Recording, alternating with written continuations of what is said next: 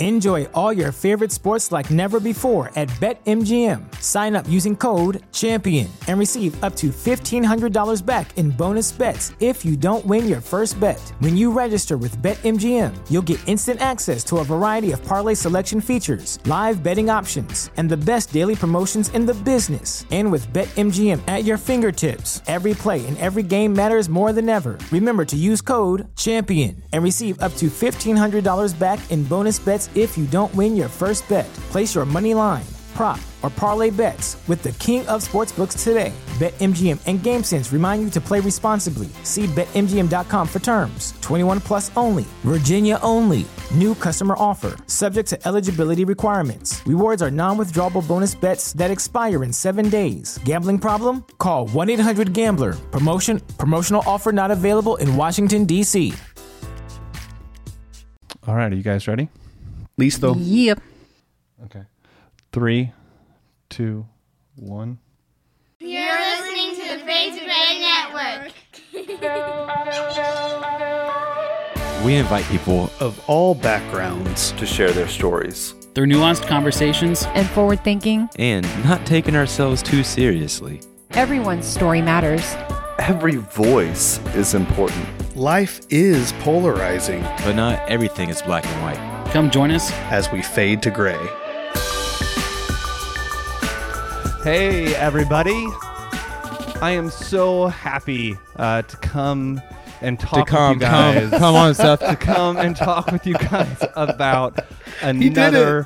I did it. Another best-selling author, blogger, and podcaster. I would like to introduce everyone to Matthew DeStefano. Um, not Are you sure only, it's De Stefano? Because if you were really doing the correct Italian, Di Stefano. I think it's Stef- DeStefano, but we can check that with him here in a second. he is a best-selling author, blogger, podcaster. He is a social worker just like me, and he's also a hip hop artist. I hear. Um, but the main things that I want to emphasize is that he is an outspoken advocate for nonviolence, and he is a podcaster on the Heretic podcast, Heretic Happy Hour podcast, and his new solo venture, um, Apostates Anonymous, and he's written several books. Um, most notably, I want to give call outs to From the Blood of Abel, as well as Heretic, and then his third edition to the Bonfire Sessions, which I believe is coming out. And I think that he's currently writing a book with my co host of Mental, Michelle Collins, that's going to be coming out, which I think is going to be called Learning to Float. Um, but correct me if I'm wrong on that stuff. But to get started here, Matthew, how are you doing? I'm well, thanks. Yeah, I, I think you got everything right. I, I some some Italians do say Di Stefano, just like just like we say mozzarella and not mozzarella, but we're in America. It doesn't matter. I mean, just the fact that you got it kind of right. I'm surprised how many people cannot pronounce my name anywhere close, even though it's highly phonetic. Like it's just read it. It, it's me. It's me. I, I have that problem. Guilty as charged. Welcome, buddy. Yeah, I have. For my defense, I have a friend in high school I grew up with. Name his last name was DeFazio, and so every time I go to like say your last name, DeFazio wants to come out, and something in between comes out that is just butchered of both. Some- but Someone someone part- once called me Matthew Dysentery because they thought that'd be that- they thought that'd be funny. that, that yeah, we won't be like uh, won't be that bad. Um, what part of of this United States are you located in? though, Um, I'm in Northern California, in uh, a town called Chico, California. It's um, we had that fire a couple years ago that burnt down my hometown, um, Paradise, California. Mm. So I'm still up in that area, though I'm not sure how long I want to be here because we're on fire like three months out of the year these days. Right. Yeah. Especially this summer. In fact, uh, shout out to Andy, one of our original co-hosts. He lives out in that area that you're you're living in, uh, Grass Valley. Oh, sure. If you're yeah, familiar just with like that. an hour away. So yeah, something like that, hour and a half maybe. Yeah. I don't know. I spent a lot of time out in that area. It's gorgeous. Yeah. So, but welcome, Yeah, welcome, thanks. man. Glad Yeah. you're here. Yeah, well, we just want to get your story. So, I mean, like, I as a post deconstruction podcast, is what we usually term ourselves. We, you know, like to kind of get how did you even fall into this crazy religion in the first place? Like, did you grow up Christian? Did you uh, just happen into it? Like, tell us your story. I mean, I was I was thrown into it from the time. I mean, as far as I can remember, you know, um, I, I just learned. I, I'm not. I'm estranged with my father, but I just learned that he didn't believe in dinosaurs. So I, it was that kind of Christianity. Like it was like super young Earth creationist. Um, the Bible is. Ken Ham. Yeah. Oh yeah. Totally. No, no, no, Chris. The dinosaurs were on the ark. Uh, Ken Ham believed does- in oh, dinosaurs. they were on Come the ark, then they they they died. That's what they Ken Ham says. after. Does he have an explanation for that? Appa- Apparently, I don't know. because they were only babies on the ark and they couldn't handle they couldn't grow up Okay. enough after the ark because the e- ecology changed so much after the flood He must. He must. Oh, yes i learned about it in he school must have some fantastic um, extra biblical biblical um, sources for that. But uh, no, I was gonna say imagination. I don't or, know. or magic or something. I don't know. So it was. I mean, it was that kind of Christianity. It was. It was highly, um, you know, imbued with rapture theology. It was um, terrifying, to say the least. Certainly, And- yeah. And it kind of went that way throughout my teenage years. I got involved with music, um, became a musician, learned guitar and drums and bass. So I was in like every worship team ever, and um, gave a lot. the two musicians Yeah, like yeah. you know, playing the same three or four chords and trying to set the tone for other people to worship. And for myself i just couldn't you know it was it was one of those things like i'm i'm a critical thinker. Like i've always asked like deep existential questions even though even though i was like five or six years old. Um, and i don't know where it came from. I don't know if it's how we're wired. Um, i just think some of us kind of do that at a young age. And so i always did that. And you know when you grow up in a in a fundamentalist household and you think critically it's not going to last forever um, I don't I don't know a single person who thinks critically who stays within fundamentalism, and That's and the point. and so that's just what happened. Like I I, I just started to ask the, the hard questions we all ask if we grew up in the faith, like. What's up with this Bible that we're told is inerrant? You know, what's uh, what's going on with eternal torment? Like, it seems really radical as and harsh. If if God is so loving, like I don't care if you send yourself there, like God do something. Like this is this is bullshit. Can I cuss on here? Is that fine? I'm assuming I can. Um, Yeah. oh yeah oh One yeah hundred percent. Um, Fuck yeah. okay, fuck yeah. Um, so you know, I, I kind of had that falling out with the church, which which can get ugly, especially when you're like me and you you talk about it. Um, you say things vulnerably about yourself, where you're at. Uh, you feel lied to a lot of times, and so, you know, I went down this path of of, of being. I wouldn't call myself an atheist, but I, I certainly was just like I don't care about any of this, and I don't even know what I believe anymore. So, it's like whatever Understand that. Um, yeah. you know and then i found some better theologies and realized you know blah blah blah like everything i was told about god was really just shitty theology um, so you know i can reevaluate the whole thing now because god is not our theology and we in the church conflate the two quite often. So Mm-hmm. rapture theology is theology. Penal substitution atonement theory is atonement theory like it's not necessarily god. And you learn those things later but you don't learn them from your pastor very often. You're told this is it end of story. You you don't have a problem with me saying it. You have a problem with god saying it because it's right here in the bible. So is that it's that kind of stuff yeah. and that just doesn't last forever so but it's a hard you know it's a hard it's a hard break away from it. It's difficult you know? Friendships get fractured and all that kind of stuff. Yeah, the one argument I always hated as you're kind of like, I don't want to say waking up, but kind of realizing to some of this stuff and allowing yourself to ask the questions is really kind of the way I like to explain it. You know, just follow the answers to the questions. Um, is the thing that drives me insane is like, well, you're just leaning on your own understanding, you know, or like, you know, how are you gonna how you gonna trust worldly knowledge and stuff, and, I, and I'm and, I, and it just blows my mind that like don't we all lean on our own understanding? Isn't that what we do? Isn't that what the people who wrote the Bible did as they were canonized the Bible? Isn't like, But how do we? How do you not lean on your own inner fucking understanding? You're supposed to lean on your own understanding. What isn't there a verse that says not to? There isn't there a verse that says that gays are going to hell? no Yeah. it, no I mean, there's actually you- technically not but well, there's six verses, and it depends on how you read them. But I something I wanted to mention in regards to the rapture uh, theology is as I have taken steps further away from the Christian faith, I've found that it it was so much fear based. sure and then how much control the church used in regards to that.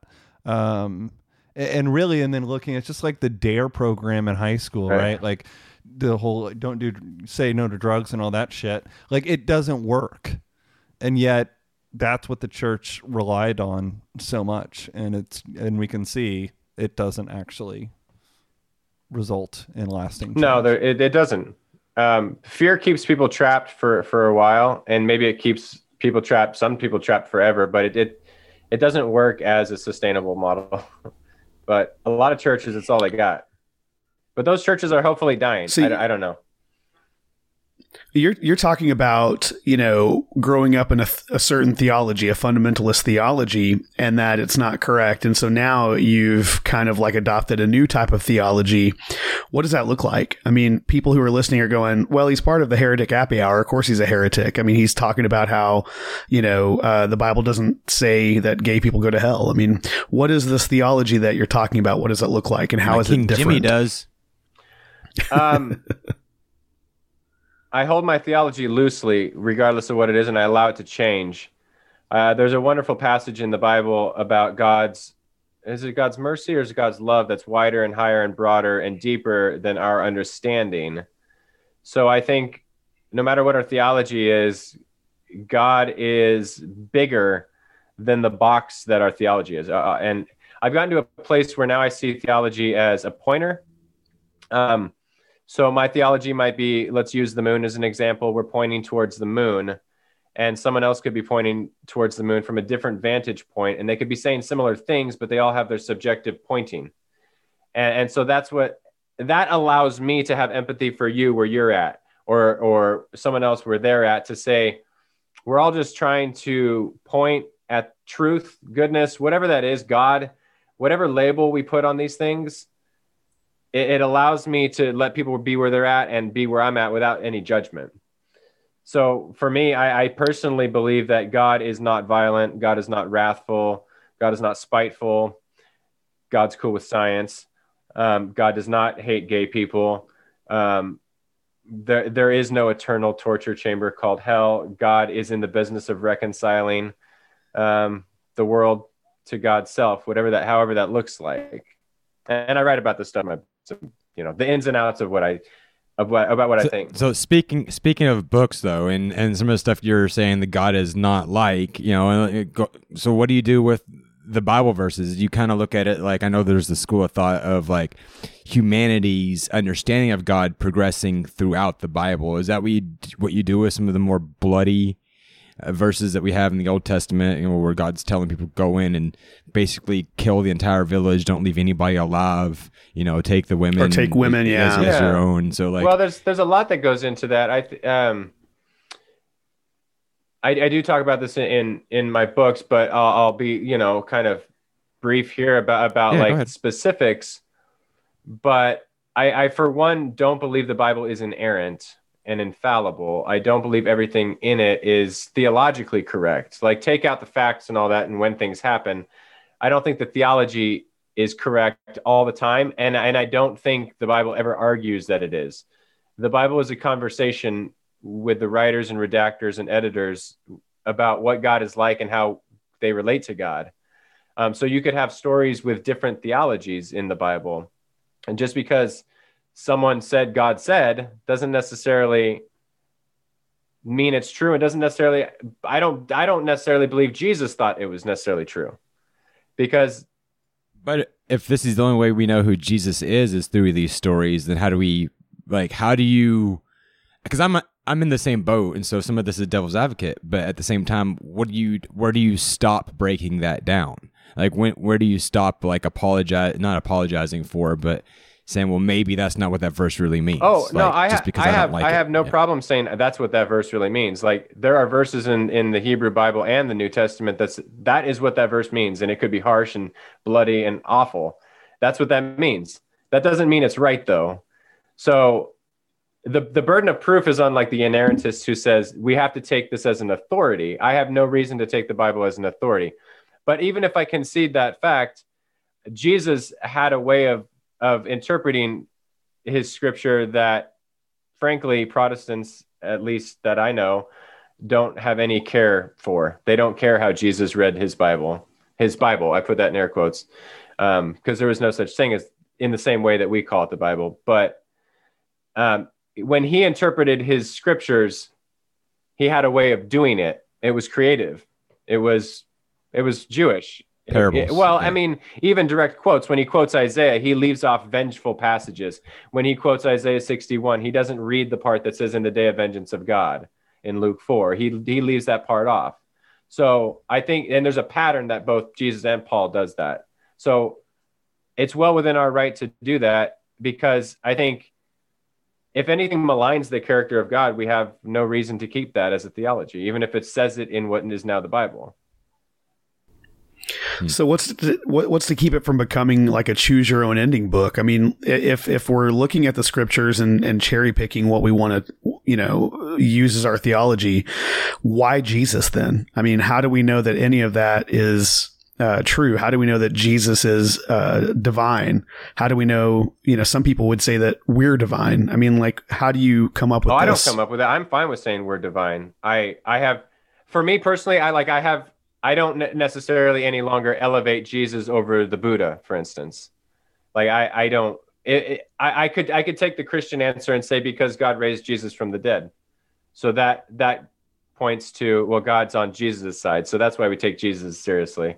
Um, I I have no problem with just saying Jesus was um, no different than us. And I don't care if you do think Jesus was highly different than us.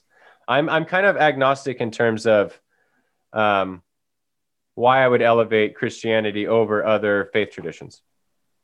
Right, your allegiance to one faith tradition. That doesn't. Um, for, I for have one more listeners, que- just let me clarify. Um, like I don't not love Jesus. I think Jesus. I think Jesus is important as well.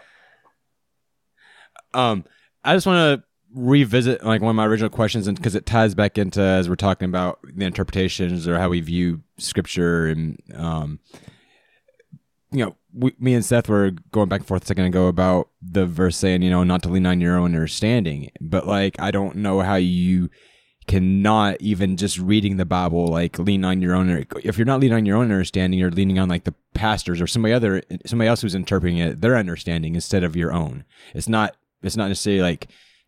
It's not more spiritual to not explore these questions yourself. And so my question then would be then is that one of the, the verses that you think just got they got it wrong or you think that it's just been just misinterpreted and misused um, in 20th century No, I, I think it all comes down to how you interpret things. Um, you know, I could, I could use, I could say lean not on your own understanding with a lot of things. Like, I think we need to lean on a community's understanding. Uh, when it comes to race issues, we need to lean on Black folks' understanding and listen to them. So there's a lot of things, I, and I'm obviously using that passage creatively.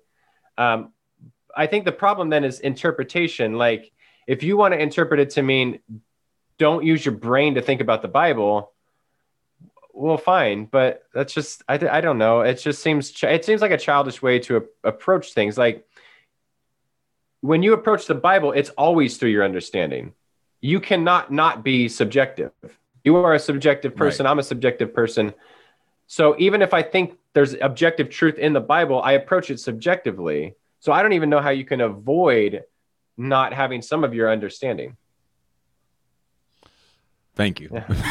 So I want to someone we are currently on Facebook Live, and and as in doing so, people have you know are, are going to engage uh, with this conversation, and I want to read if it's engaging. yeah, and I want to read one of the comments that was left um, because I think it kind of goes with this. Um, Ryan Corwin Walker uh, commented that my church used to describe the Bible as progressive revelation. This is how they explained away the Old Testament. Basically, that God has hadn't given us the full story yet. I guess they viewed Jesus as the end of that revelation. Sounds like this guy Matthew believes that the progressive revelation continues to this day.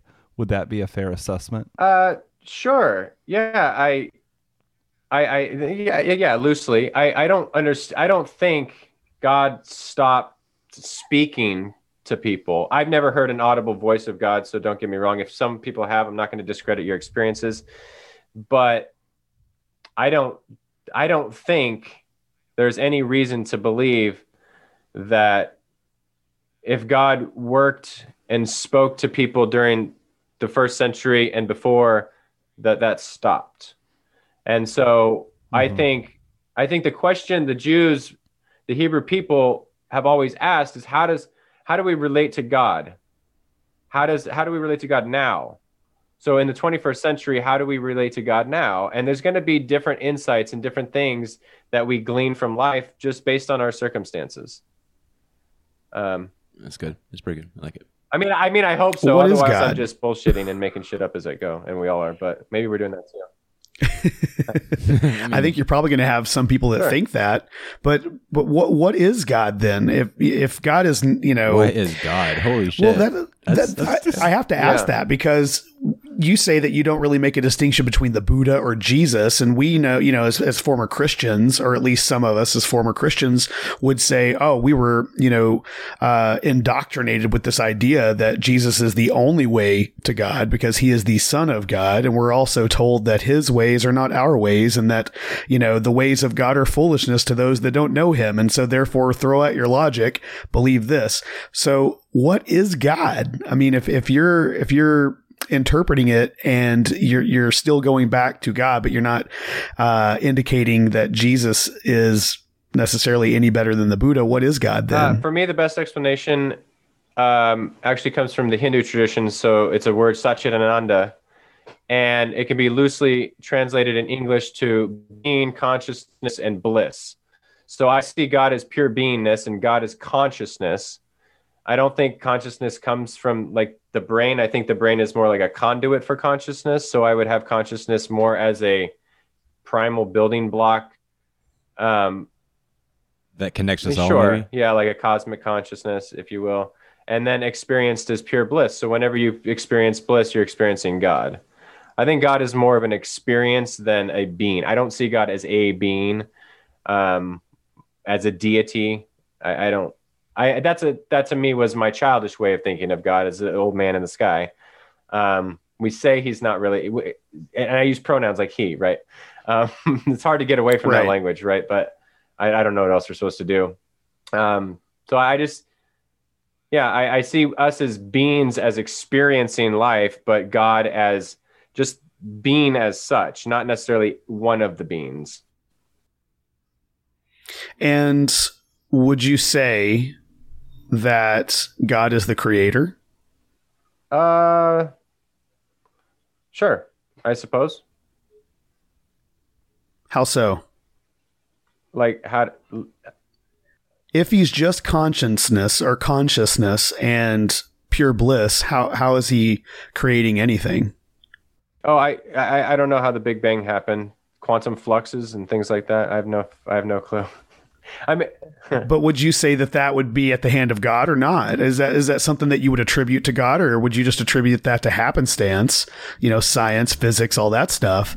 And would you say that as a uh, God is a consequence of said big, big bang, or would you say that God created the Big Bang? I think when we say God, typically it's something that like happened or, or some, like we we think of God as like existing within the universe. I, I think of it as as both like transcending the universe and within the universe. But this is this to me is one of those questions that I hold like in the palm of my hand like a baby bird because I don't know. And Right, and no one could ever know. So it's one of those things where I'm I'm inclined to say yes to all of your questions, and I know they're not yes or no questions. right. And so, yeah, eh, but that's the place where I've gotten where I'm like, I don't need to answer that with certainty, and and that's the that's Yeah. the, I think the the folly of many people of faith is right there. Yes. They they trade in their faith for certainty, and the, then the two are kind of opposite. Like I I I don't remember who said it first, but doubt is not the opposite of faith. Certainty is. yes, Yeah. Yeah. that's Where really does, good. So then, where does Jesus fit into that? I think Jesus understood what I'll, I'll call the capital W way as well as anyone. Um, it's I think it's a way of of being, a way of living with our fellow human, a way of living communally, non-violently, non-retributively, and as as a mimetic creature, as one who imitates, like we all do. If I'm going to imitate anyone, it's going to be someone who refuses to get into rivalries with each other. We see this all throughout the gospels like when peter wants you know he's questioning jesus going to his death like peter it seemed like wanted a violent revolution in that messianic tradition in that way of understanding it when jesus has to call him satan and get behind him right so jesus refuses to enter into these rivalries that we all enter into and can't help but enter into so you know he's he's one of those one of those models that I try to take on. There are others though. You know, I I, I think we can take on others as models. Um, Francis of Francis Sure. of Assisi, um, the Buddha. How did you get from fundamentalism to this idea of A lot of drugs. No, I'm collective? kidding. okay. Which ones? Explain. that was actually that was actually exactly where I wanted to go to, Elizabeth. And, and? I want to just add part of her question. I want to add to that. Can we also find out a little bit about your emotional experience Yeah. through that? Because that is a, a big transition from conserve. I mean, you know, fundamentalism to where you're Yeah. at now. But So I not just emotional. it's got to be the whole thing because, like, Yeah. emotions, yeah, but your brain goes. yes, it does. Yeah, it's um I think it, it starts with like a posture of wanting to know the truth regardless of consequence. And I've always wanted to know the truth. And there comes a breaking point where you can no longer accept the answers you've been given by pastors, by know, by people on the worship team when you ask these things like, hey, yo, uh, Bible endorses slavery. What are we going to do with that? you know? And, and Yeah. what you're telling me, I'm not cool with. Like, oh, well, they treated their slaves nicer. Huh? Doesn't doesn't work for me. I'm not going to stay No. there. So there's a hundred or a thousand of those Bible questions that I could have chosen. Slavery is an, an easy one because the Bible doesn't does never condemn slavery outright. Um, but they'll come up with ways to explain it away, and it wasn't good enough for me.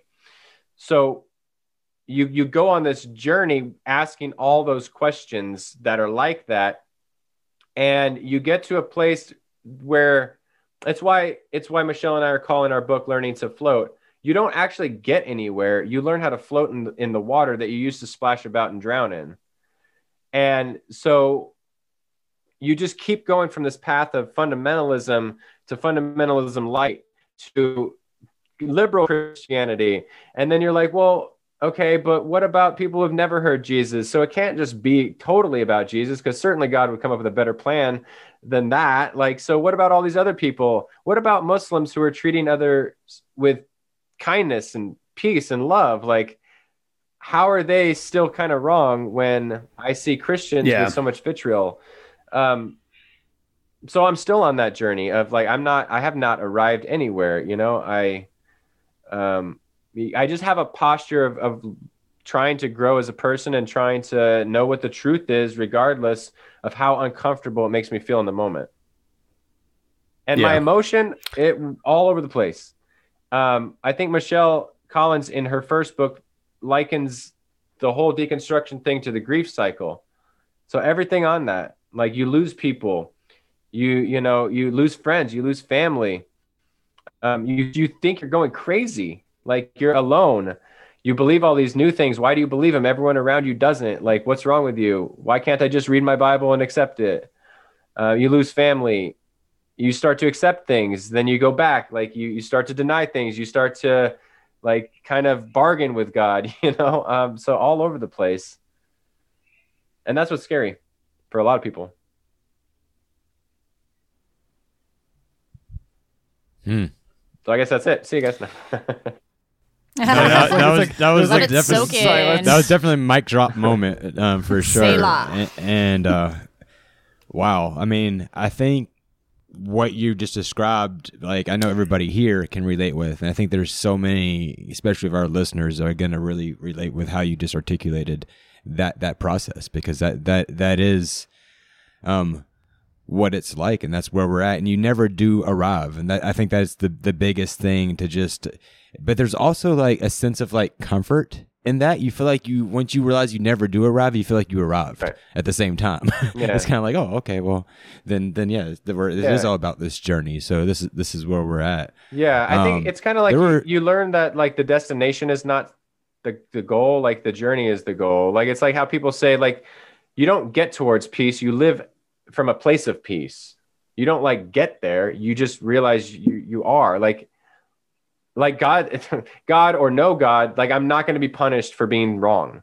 I'm not going to I don't have to gain 10,000 facts about something before I know something. You know, like, so it's all, you just become comfortable, like in your uncomfortability, I guess. I think that's one of the yeah, I think that's one of the biggest abuses of the church. Uh, you know, is to constantly put be pushing this afterlife mentality on you, like, oh, well, you're storing up rewards now, but I'm completely miserable with this one gift that I've been given of life. You know, at, at, in this time, you know. So, but oh, don't worry about that because you're, you know, you're sowing seeds in heaven or whatever. You know, and it's like, what bullshit is that? You know, like I've been given a life, regardless of whether it was from a creator God or whether it was by happenstance. I've been given this one chance at life and I'm going to have peace yeah. now. I'm going to have love now. I'm going to live it to the fullest now.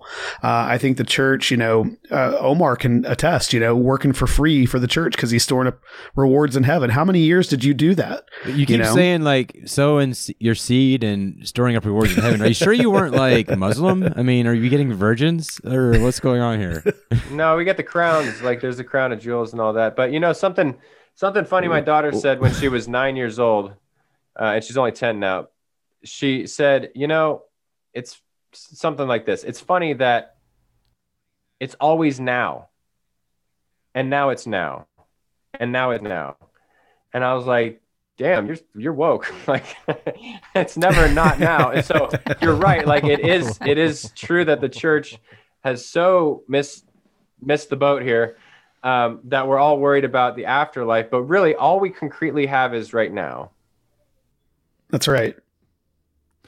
Yeah. And I want to just also mention because you, when talking about um, deconstruction being like a grief cycle. I mean, you did call out Michelle Collins, and I just want to note that book um, in which she actually paints that picture Who? and runs through those different stages. Michelle, Michelle Collins, Collins, for president. Hello. She's going to be her book is coming out at the uh, end of November, I believe, and so I just want to rep, yeah. you know throw some throw some. And the book is better than the um, forward. The forward sucks. Let me get it. You write it. There you are. And I think and she and she wrote the foreword to your book, Heretic, if I'm not wrong. Yeah, she did. Yeah. Yeah. So, so there we are. We, yeah, if you can't tell, Seth is definitely jealous of uh, Matthew and Michelle's relationship, and so just a little bit yeah, of I am. Uh, just, just I've known Michelle bit. for five There's... years, so I, unless you've known her longer, no, you have right. full credit. Yes. Like you get Good. all of it, but that that does not stop uh, my. Uh, we are mimetic beans. Uh, we are mimetic beans. I understand it. So you know. Yeah. There you are.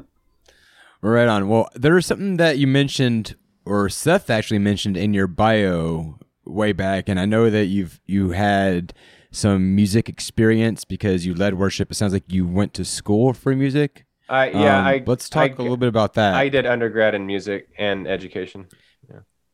Because you ended up in in hip hop somehow. From like, I mean, talking about like if being a evangelical Christian to whatever you are now isn't a transition.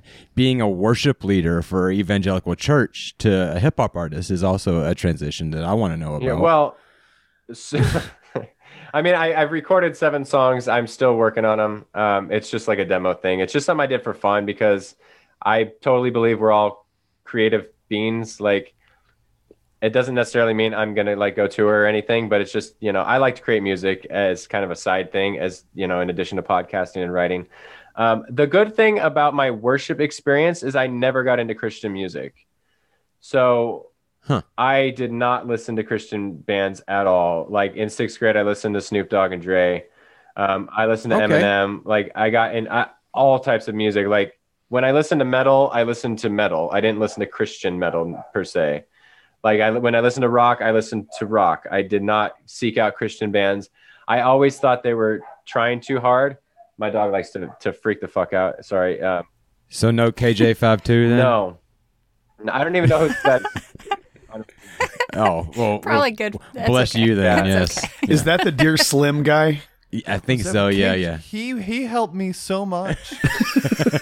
KJ52, that like I had that on repeat, guys, right along with Jars boy. of Clay. Oh, and God. Well, it's funny. We just uh, on Oh, Heretic so Happy Hour, we just uh, interviewed Kevin Max. He was in DC Talk, Oh. and and I, I told the guy I was like, I never listened to. I don't know who like who you are really because uh, I didn't get. He's like, oh, oh, you're lucky. Like you didn't get into Christian music. He was like, good for you. What did you think of him? I thought he was he was great to talk to. I don't know. I don't know anything about DC. I know they had a song called Jesus Freak. I listened Yeah. to it the other day, and I was like, oh, I remember this. This. I don't want to be mean, but like, uh, not not for me. Maybe he's grown a little bit because about 10 years ago, I ran sound for him at a coffee shop and he was the biggest douchebag ever. Uh, we all have bad days. I have no idea. He seemed totally nice. Yeah. Like I enjoyed talking to him. Yeah. Good. Yeah, because you've never been a douchebag in your day in your life, Chris. No, I, Never, I know I have. So So I'm I'm gonna swing this back Ooh. to the theology. Swing it on conversation. back. But we Come were on in. enjoying Yeah. the music talk. Come on, well, non-musician. There's Seth hates I- music. I know, don't really understand. Wait, does. I will. I gotta say, I don't understand. I know people who say I hate music, and I, that I can't. I can wrap my mind around a lot of things, like support for Trump. I, I get it. I don't agree with it, but sorry if I offended any listeners. But I don't understand anyone saying I don't like music. That that no. They Well, just, if, they if you've ever talk been in a cult before, then you can understand support for Trump. But yeah, go ahead. the, the people, the, the music that a lot of the people in our community listen to is something I don't consider music. Seth likes okay? uh, like house music, like like Cher type stuff. Please. Okay, I'm going back. To Cher is not house music. What the fuck? No, well, no, no, no. She, she is Langley. now. Since we are on live, PK So has left two questions, and I want to read these because I think these are good. Okay. Well, good before you do that, uh, Seth, I just want to say um, everything about you, Matt, I've thoroughly enjoyed, especially even your music choices. Um, sounds like uh, our Pandora stations probably are playing the same stuff. So, um, sorry we can't talk about music, but I do. We do have a podcast called Open Mic. If you ever want to feature any of your songs, you like maybe like two or three of your best songs. That's right. or just come- come talk music with the musicians. Yeah. So, anyway, Yeah. We'll get to PK Langley's question now. All right. Thanks. Okay, I'm just saying they listen to all the screamo crap, Matthew. Like it's not music. Not all of us listen to Screamo. We don't. screamo I don't. Yeah. Nobody Seriously, here does. how many years have we been podcasting to together, Seth? Seriously, I don't mean you. you. I'm uh, talking about like who's in the conversation The- right now talking about our, music? our, We're listeners, about- our supporters. He's talking about the Langley. millennials. I'm talking about PK Langley. So she said, I have a question. Do you think that people fall into similar patterns outside of the church that they followed within the church? Like every man for themselves, shunning superhero mentality or superstar mentality? And then a second question Do you believe that we will ever, in this human existence, live life outside of the church in a book of Acts type of experience where we will all lay down our lives and pour our money and efforts um, all in for the message of God's love? Never.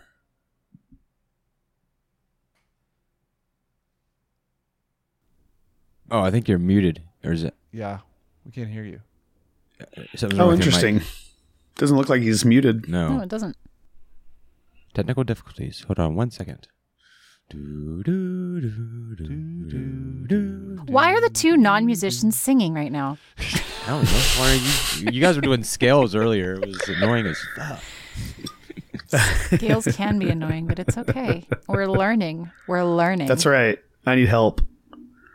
And she's helping me. I'm She's so going sweet. Hey, I'm going to take this opportunity to shout out a podcast that's fantastic. I want you to go check out Facing Off Podcast. They talked about me that a lot on their last episode. It was awesome. Gabe and Nick over at the Facing Off Podcast. Those They guys read are. my about, emails uh, every time I email them too. A That's fun. podcast talked about Chris, and Chris is now so excited because Yeah. this doesn't happen very often. so he's just overwhelmed and doesn't know what to do with himself. So he's very excited about it. Well, they're good dudes too. And the podcast is pretty interesting. so- Try try one thing. Um, okay, and listeners out there on Facebook, uh, just thirty seconds, forty five seconds. Uh, try Matt. Try hanging up and coming back into the call and see if that does anything. Um, I wonder if he'll be able to join back in. why Should wouldn't be. he? You should be able to. I don't know. Zoom is weird sometimes about that. If you kick him on, out, maybe he's not able If to. If you kick him out, that's when it gets Oh. weird. But if they leave, it should be fine. typically. Gotcha. I'm liking this conversation. It's a great way. I'm conversation. sorry that I. I'm sorry You that sound I shocked. pulled the conversation away from from music. That was very disheartening. in the end. Oh, no. No. No. Try unplugging your external mic altogether. He, I think he did, did a already. ago. Oh. Yeah. I just lip read that he said I did. Yeah. We got nothing. It's Fuck. okay. And we need uh, our intercessory prayer team to pray. We have uh, Satan's attacking us through Yeah, that's right. technology right now. That's right. And so Really, that's Lord, what- we that's pray what's that you would place a hedge of protection over Mm. this Zoom raise that conference hedge. right now. Mm. what what type of shrubbery should we pray for? Um, I'm going for like a I don't even know what type of shrubbery bush. there is. I don't know I either. That's why I went with Rose roses. bushes don't make great shrubberies, but it's but they're okay. they, they have thorns though. They do have thorns. But so do those little red bushes that yeah. But so do those little red bushes that we have. Their thorns are even worse. They get stuck up under my fingernails and hurt like hell. There, nothing. Hey hey, we Oh, got something. There's something. yeah. There's something there. We have action. I don't It's a little low. I know. Oh, oh, For me at least. I that don't better? know. Well, PK, I think I know why it works now. PK commented that Ooh. she pleads the blood. Yeah, and- she did. and she she pleaded it, and guess what? Now you have sound. So, Well, well, I've never, praise I've the never Lord. seen a a prayer of Chris's not come true. Too, I just want to say that as well. I mean, and see how quick that was too. Like one small hedge, and apparently rose bush, bushes work. Just so you guys know. So okay, yeah. Hopefully it works. I don't know. I don't know what that was about. I'm sorry. There we go. right. You're good. Yeah. Yeah, sorry about So that, shall- man. Should I, re- Huh. should I reread the question? Yeah. Um. I think we should just start I know start over was from the beginning. All Yeah, right. read the- Hi, we're, I'm Omar. I'm just, No, reread it. Reread the it. first one. So, since we are on Facebook Live, PK Langley left a comment and she uh, asked two questions. Um, she says, Do you think that people fall into similar patterns outside of the church that they followed within the church, like every man for themselves, shunning superstar mentality? Halt. then the Let him answer. Yeah. Let's Yeah. yeah. Um. Yeah. Yeah, I think we are all mimetic, imitative creatures. We all ta- we all take on models uh, of desire, and that happens in the church and it happens outside of the church. I'm of the belief that most everyone, whether they believe in God or not, are religious, ritualistic. Um, I, I believe that even if you don't have a theology, you kind of have a theology. um, even if it doesn't label it God. Um, I believe we're all have a propensity to scapegoat one another. We all have a, I mean, most of us, I, I'm assuming all of us are American here, for God's sake. In the church, we're more American than we're Christian. So whether we're in the church or not, we are highly, um, did we just lose someone? We are highly, you just offended offended Chris. I, he's out. He's He like, hates "Fuck America." this shit. I'm out of here. He's like, Um, "Eh, this is America bullshit. what was I saying? Uh, that we're all we're all, We're tra- we're all about- tribalistic. We're oh, all, I, you know, we're, we- in America, we're all individualistic, whether we're in the church or not. I think, I think, of course, we're going to fall into those those traps. There's a there's a um, there's a large section of the left, the progressive, who are really fundamentalist as well. There's a lot of atheists. There's Oh, atheists man. who are fundamentalists. Don't get Chris started. Uh, You're going to get Chris going right now, Matthew. Well- if you talk anything I think the about left is the new religion. excited. It's Let a new finish, religion. Seth. Yeah, it's bad. so And, I, and by the way, I really appreciate Chris, the way you handle. I, no, I saw I saw him handle a situation uh, from someone like that who's very religious. Uh, you know, on the the concept of of woke. Uh, you know, wokeness to to the point of religion. Um, and you did a very good job. Actually, I, I was actually thoroughly impressed with how you handled it because most of the time, that person that you were speaking with would have shut you down and said, "Oh, I have boundaries. I, I don't, you know, I can't respond to that because I have boundaries." And the truth is, is that they just don't have a really good argument for you know what you're saying, uh, and they don't want to be you know pointed out as wrong. And I think that you handled that beautifully. By the way, well, thanks. Anyway. I, I don't know what you're referring to, but I'm sure I did. A, I'm sure I did a Rhea great job. Dickerson. Jesus, Yeah, Jesus Christ. Uh, to the second question, I don't know. I, I um I don't know if we'll ever get to a place where we live as if, you know my stuff is your stuff and we all share in harmony without like coercion and force and all that. Um, I think that's the idea that we bring about the kingdom of God. Um, as a cynic, as as one who looks and observes the world out there right now, I'm like, not my life, but maybe some sort of divine intervention. I don't know. Deus ex machina comes and swoops and saves the day, but short of that, like, uh, I don't, I don't, I don't know. But do I want it to be closer to that for my daughter? And and if she has kids, her kids, and future generations, I would, yeah, that'd be great. It feels to me that like that early church mentality is something of a utopia that the rest of the world like er, Christians that's like their ultimate like utopian goal or some Yeah. people feel like that's like the ultimate Christian utopia and utopias are so unrealistic and so um unattainable like anytime anybody tries to make some type of utopia it just falls Well, apart and- like, and subjective because everybody's utopia is and different look, too. like so- they, it's so unfair to think that the early Christians ha- had it 100% right. I don't think I Right. don't think they did. They- I think they were at odds with one another almost from the get-go.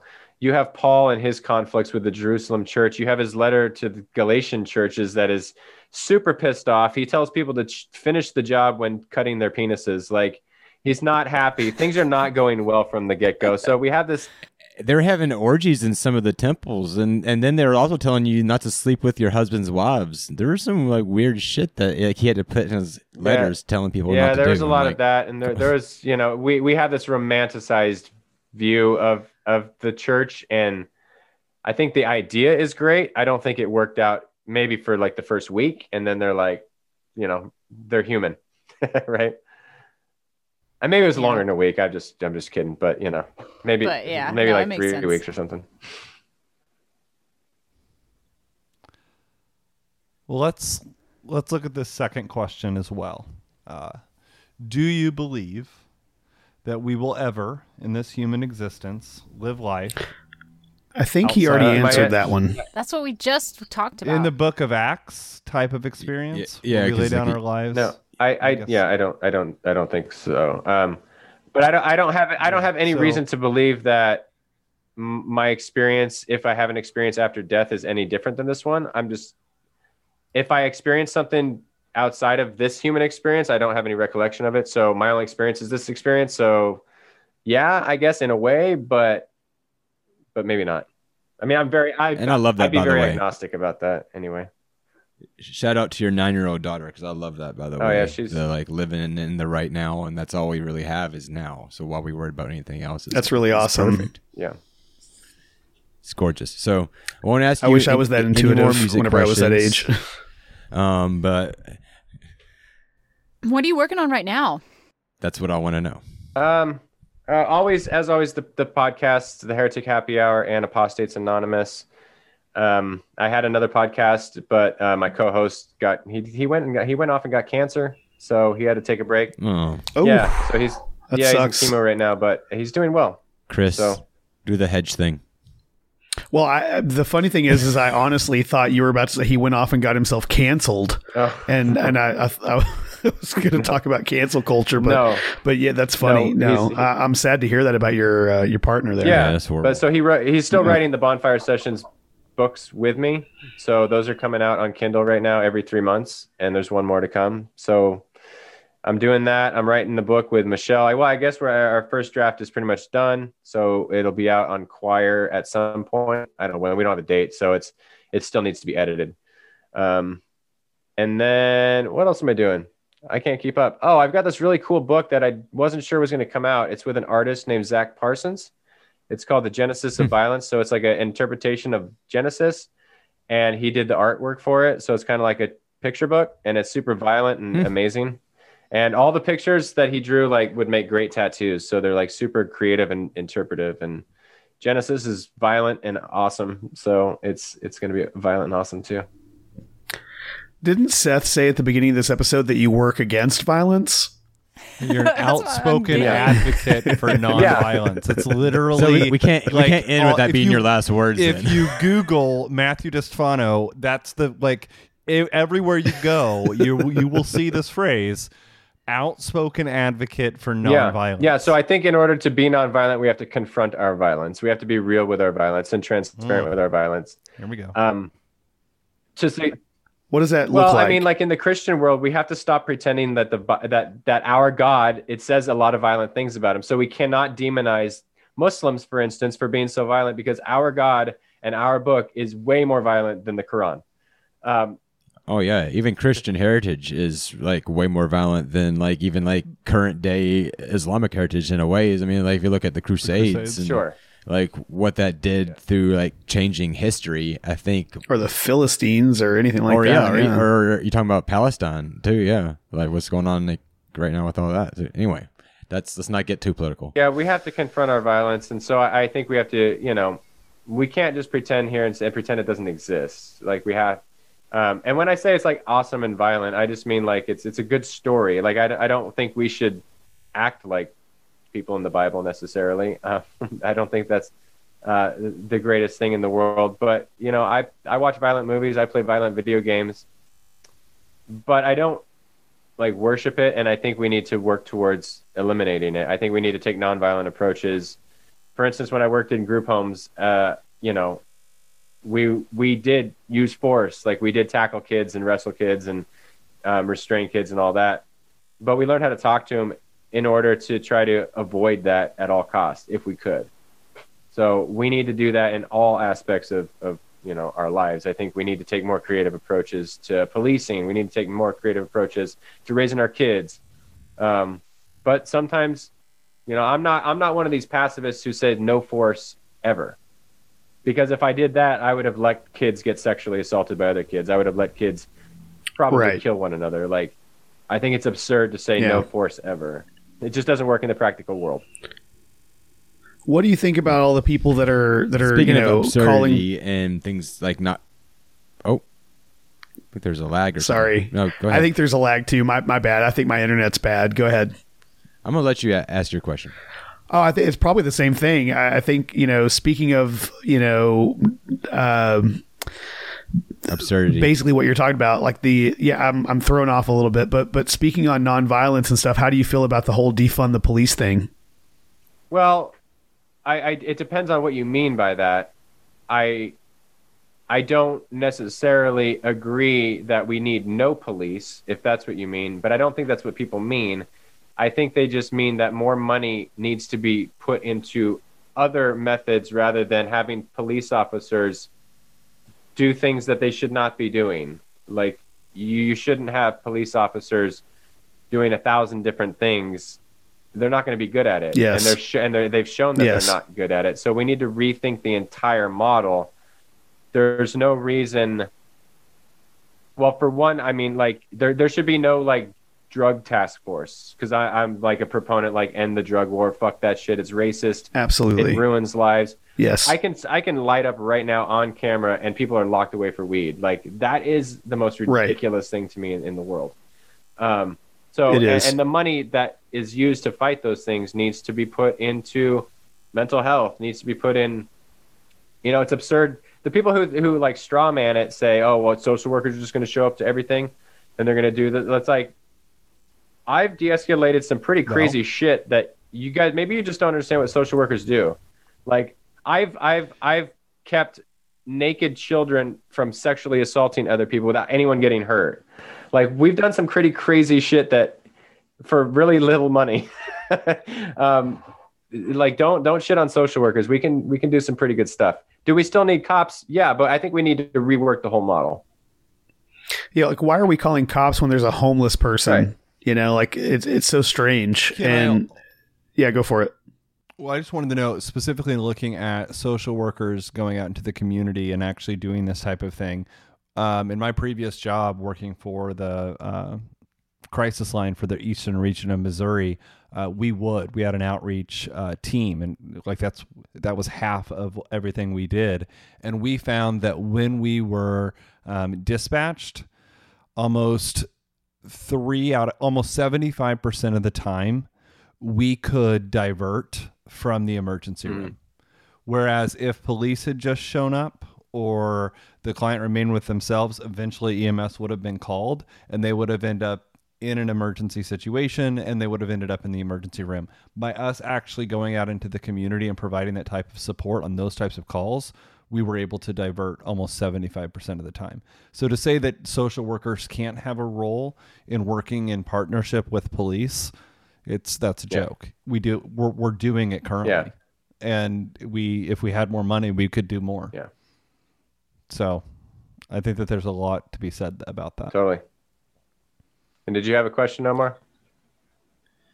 Uh, I think I forgot what it was. I was, I, I, it wasn't along the lines of defunding the police, but I think it's just such a harsh, like line to draw that when most people, like the average person, they see the the t- term defund the police, you're thinking, oh, like that means get rid of all police. Like, when what are we gonna do if if some if something bad happens? And so it kind of just needs to be like retrain, like things like that. Like I think would be like something a little more softer line, more in the gray than like defund. But I mean, I, I, technically, I guess you're, you are pulling funds from the police. Yeah. So, but whatever.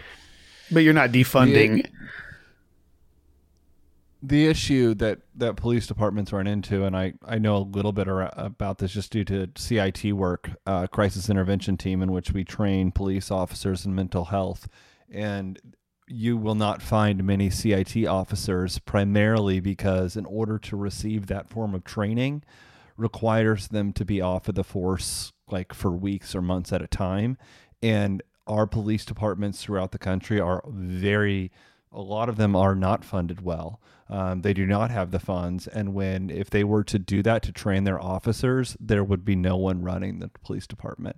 Um, and so it, you know it's almost like defund but they also don't have the fund i mean it again bu- bureaucracy and i mean they have a lot of money in the upper echelon of law enforcement but on the ground locally a lot of them are struggling and the issue is police officers time but again i, I think that i we're diverting here yeah but i just wanted definitely. to mention and I, and I remember what my question was too. So so we'll Oh, jump awesome. back jump back on track, and it may be kind of near the end. I know we've been on for about an hour, and really appreciate your time, Matthew. But um, yes So uh, something you were saying earlier about kind of like the lunacy of um, the nonviolent stance in comparison. It reminded me of a Facebook post that I made this week, um, comparing the idea there because there's a lot of the whole pro-life uh, movement going on on the other side. So we, we mentioned something on on the left with the defunding, but so I'm going to go back over to the right and talk about two issues that like it seems like uh, because it's political season and where everybody's voting now, go out and vote, make you know. Make your choice before the elect- electoral Right in Michelle does. Collins. yes. Anyway, um, so the question is um, a- a- along the area of nonviolence, um, because I was asking, you know, if you're really pro-life, because pro-life is we all know is just pro-unborn life, because after that life is born, it's like who gives a fuck, you know, let it, you know, um, who cares about healthcare and all the other things that would actually help pr- preserve life, and then you have the issue of guns. Um, I'm not anti-gun in any way. It just seems that like a pro-life stance would be an anti-gun or an anti-violence stance. And for someone who's anti-violent, what is your stance on guns? Well, their their response would be that they are pro-life, which is why you need a gun to defend yourself from bad guys with guns But that that would be their argument. Um, it's not my argument. My stance on guns, I uh, it's a nuance, like everything, uh, pretty much, is that like if you're a hunter, you should. I I I think if you eat meat, you should probably kill an animal at least once in your life to understand what the process is like. Absolutely. Um, I am not Yes. anti-hunting at all. I'm pro, like, po- like in a good way, in a in a in a positive way, like not butchering animals for the sake of of doing it, but like you know, hunt, hunting, Oh, yeah. hunting with ethics and all that kind of stuff. Or, or, or Hunting fishing. is a lot better than what they do now for mass producing Sure. meat as far as slaughterhouses go Totally. and all that shit. So. Um, I, I'm a big Mhm. hiker. I don't personally have a gun. I wish I did when I go on long hikes in the wilderness, and I realize, oh, this is mountain lion country. I, I, I've done three years of jujitsu, but I'm probably sure I'm gonna get my ass kicked. um, Black bear too. Did you see I the mean, video black of that? Um, I've seen some videos of there. Someone got attacked by a mountain lion. They choked him out or something. Well, the one No, I saw was, was- this guy backing up from one for like over six Yeah. minutes. Six it was minutes. crazy. Wow. Yeah, I saw that. and and he eventually got away, but it was absolutely Oh yeah, terrible. that- Terrifying, That, gives yeah. me like nightmares. Um, no, I I, I Oh read an gosh, article yeah. about someone who was attacked. They cho- they got like a rear naked choke on a mountain lion. Uh, but I mean, he got Nice. messed up, but he won the fight. But Sure. that's Oof. regardless. Like I I wish I have a, like at least a handgun in that situation because you know you can at least scare a wild animal. As far as guns go to like protect yourself, I'm I'm not someone who thinks that a group of people with guns should go take your guns. Like I'm not like an advocate for that, but I personally don't believe more guns solves the situation. Like the Wild West, everyone had a gun and it was pretty violent. Like good guys with guns Yeah. and plus good good guys with guns aren't trained like you don't know who a good guy with a gun Right. is in a in a situation because y- y- you're full of shit if you think you're a superhero um at the same time like i don't want all guns taken away like i just think that's i don't Just i don't common know sense gun laws. yeah we yeah we need common sense. or some sense. nuance. Yeah. Yeah. comes- yeah. I'm totally fine with Yeah. common sense gun laws. I think most, even like hardcore progressives, are cool with common sense gun laws. We Yeah. don't have that And- now. and- but you- right, and you and you do have some pretty radical, you know, people on the right who I don't know if you saw it or not, but uh, Sacha Baron Cohen had this show on Showtime where I love that show. Uh, he, you know, oh, it's great. And the kindergartens, right? Where he, Oh you know, they God, had this guy so on here who actually thought it was a good idea to to arm kindergartners. like, are you insane?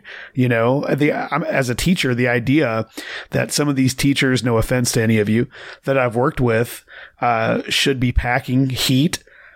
You never know what kind of mood someone's going to come into school with. You know, like no, just no, absolutely shout, not. shout out to Sacha though, by the way, too, because Borat Borat Two just released. yeah, I So, watched it last night. I was up. I was up pretty late. Same. Yeah, yeah, Yeah. same. I watched it too. We could actually talk. So we need to get you on to talk movies that molded me. We can talk Sacha Baron Yeah, Cohen 'cause stuff. you like violent And- movies, too. And we can get you on to- for open mic to talk about your music. After, Cool. but, but we need. So, but yeah, let's wrap with this last couple questions. This last question, and maybe like one more. Sure. So Yeah. I got nothing going tonight, you- so whatever you guys got, man. Honestly. Uh, we're, we're about to actually uh, record again in 15 Oh, minutes to to, yeah. ta- to talk about the topic of nuance. Oh, good. Um, with uh, our on another platform of ours. Shout out to as we're shouting out a bunch of different shit uh, to uh, Fade to Gray Network. Um, and so you can catch us over there in about 15 minutes. We'll also share here too as well. Thanks for joining us out there live. Um, is there any questions from listeners that we want to get to or anybody here before we wrap up? If not, we'll let uh, Matthew do some plugging one more time and um, maybe have him on. Uh, I know it's up in the air. I don't know if we talked about or not. I don't want to it out there for Facebook. We can do like a Facebook vote if we want Matthew on the town hall. But uh, anyway,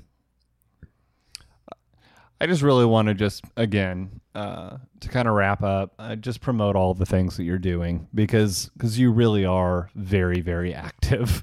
Uh, two podcasts. Uh, by the way, and I am curious, really quickly, Apostates Anonymous. What's that about? I know I get Heretic Happy Hour, but what does Apostates Anonymous mean? Like, what's that podcast Uh, it's just me ranting and raving about whatever. Um, I typically oh, then I think I yeah, very much like it. Yeah, I, it's just it's it's a tongue in cheek. You know, we use heretic happy hour. We use heretic tongue in cheek. I use apostate tongue in cheek. Um, I, I typically try to have a guest. You know, so I've had Michelle, I've had Derek Day, I've had all the heretic happy hour crew, I've had other friends, and talk to them for 20 minutes, and then I rant and rave like a lunatic for another 20 or 30 minutes after that about whatever's going on. Um, it's kind of just because the bonfire sessions had to take a hiatus because of Mike and his health, and COVID hit and we're not doing anything, right? We can't go out anywhere. So being at home and my daughter's doing, uh, you know, distance learning in the other room half the time. So I was like, why not, why not yell at a microphone for an hour? Yeah. Well, Well, you will can't leave your you house because you're in California. Down here Yeah. in Texas, we are open for business, sir. Well, good for you. we're, we're opening I up will right just now. note that- so And we're I spiking. support that's how. sorry. Heretic Happy Hour as a patron. I your video with uh, your message, Mr. Moneybags over here. Sh- shut up! I wanted to hear this video. His message to evangelicals is awesome, and I just want to note that, like, to kind of wrap that up. Like, if you support their podcast, you get there's a lot of really cool stuff you you get a part of, and uh, I I found that message to be very. Steph's editing this episode. and then also uh, so bonfire sessions has been put at uh you kind of took a break on that and then when are you look at, you're writing this new book with michelle learning to float and then that when are you projecting that to come Uh, out if I took do you a have any idea i think you already said yeah, you if don't I took know, a guess, it would be what do you like think? summer or fall of 2021. If a meteor hasn't taken us all out by then, which, yeah, I'm okay with. That's what's next. It, it seems It's a meteor, huh? Is, is that what your money's on? I was I was going to aliens, man. no aliens came and we we already identified the navies. Uh, I identified them. We didn't give a shit. Yeah. we shot we shot him down and ate him. Yeah, well, I wouldn't be surprised. it's in the ha- it's in the Happy Meals. oh, gross. Oh my god. Do you have any uh, social media platforms that people could follow you on if they want to just kind of stay in touch and watch for the books? Yeah, be you know all of them. Uh, Twitter and Instagram, it's at mj underscore Distefano, and then on Facebook, um, I don't know the handle. Do Facebooks have handles? Uh, you just Matthew J. Yeah. I think they Distefano. do. Yeah. It's the at. Yeah, so if you put at Matthew J. Distefano, you might find me. But Facebook's where I do most of the stuff. I, I don't know, because I'm old. I'm almost 40. I guess young people don't fuck with fuck any longer. Hey, uh, Yeah, how- are you? most of us here are almost 40. So Okay. Yeah, dude, we really need to record again because I think we can rap about, it, especially if we do movies that molded me, because we talk about movies from our childhood and shit that we grew up in. So I'm I think actually would, not really a movie guy, but we can talk about them. okay. TV shows? TV, sh- yeah, some TV shows. Sure, The Office. Ah, boo, boo that guy. All right. need to wrap. So anyway, we'll, Yes, I will please. out. We'll talk- we'll- we'll talk music. yeah, we'll talk music. There you go. Abraham Lincoln once said, "If you're racist, I will attack you with the north." Well, One of the greatest lines ever. yes. All right. Thanks, guys. So good. It's been- it's been a blast. Check us out on all the socials. Check out uh, Matthew, and uh, we'll catch you next time.